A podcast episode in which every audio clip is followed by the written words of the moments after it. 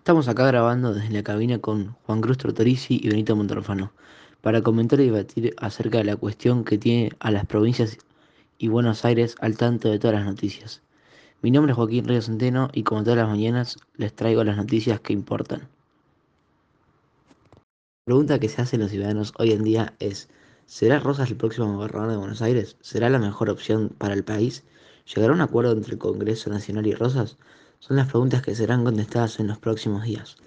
Primero trataremos de analizar si realmente es una buena opción que el señor Rosas tenga en su mano otro mandato. Para eso tenemos que transportarnos en el tiempo para el gobierno de Rosas.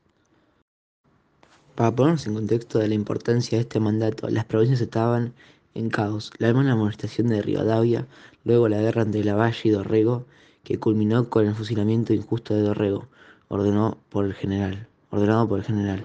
Después de eso vino la dictadura de Lavalle y mucha tensión entre los dos bandos políticos unitarios y federales. Luego de que Lavalle cayera, llegaría Rosas, un hombre poderoso que era amigo de Dorrego y que compartía sus ideales federales debido a la tensión y caos. A Rosas le permitieron las facultades extraordinarias. ¿Qué les parece esto a ustedes? Aunque a muchos les parezca muy poco democrático y moralmente incorrecto, lo que trajo fue paz y algo de prosperidad. Algo que las provincias no tenían hace mucho. Gracias a Rosas, los federales ganaron la batalla de ideas a los unitarios. Y eso también creó paz.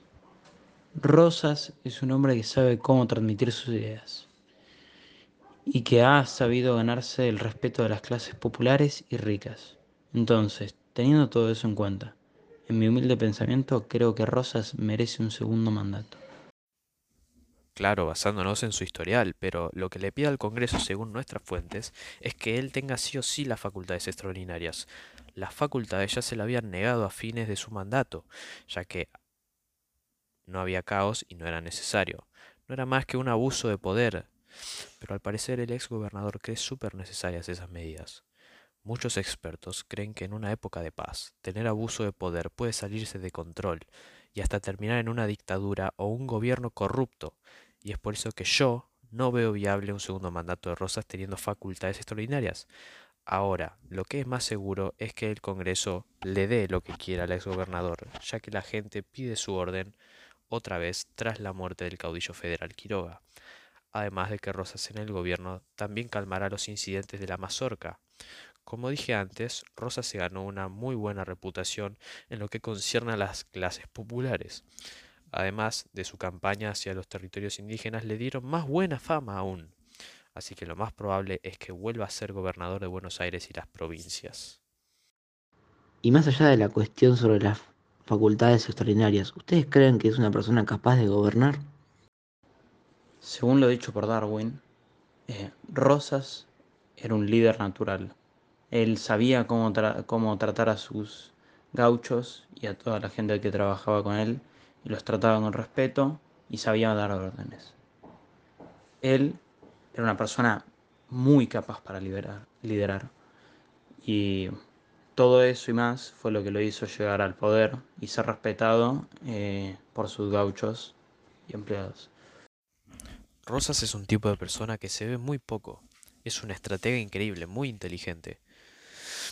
Pero eso es lo que para mí lo hace moralmente incorrecto. Todo el mundo sabe que el ex gobernador tiene una gran relación con las clases populares. Nos hace parecer que en verdad le importa esa gente, cuando no es nada más que una estrategia para conseguir el apoyo de estas mismas. Otra de las razones por las cuales Rosas no me cae nada bien es porque durante su gobierno tomó medidas dignas de un dictador.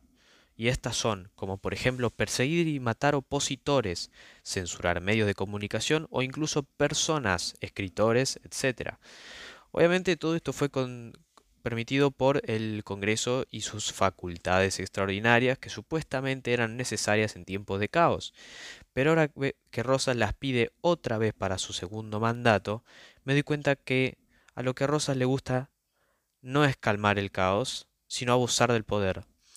Es por eso que me gustaría que otro candidato se postulara, alguien con ideas de libertad humana, alguien con ideas similares a las traídas por europeos, como el señor Juan María Gutiérrez, Alberdi o el escritor del gran libro El Matadero, Echevarría. Esas ideas nos van a hacer progresar como sociedad. Los europeos son un ejemplo a seguir, Rosas lo supo y es por eso que rechazó sus ideas.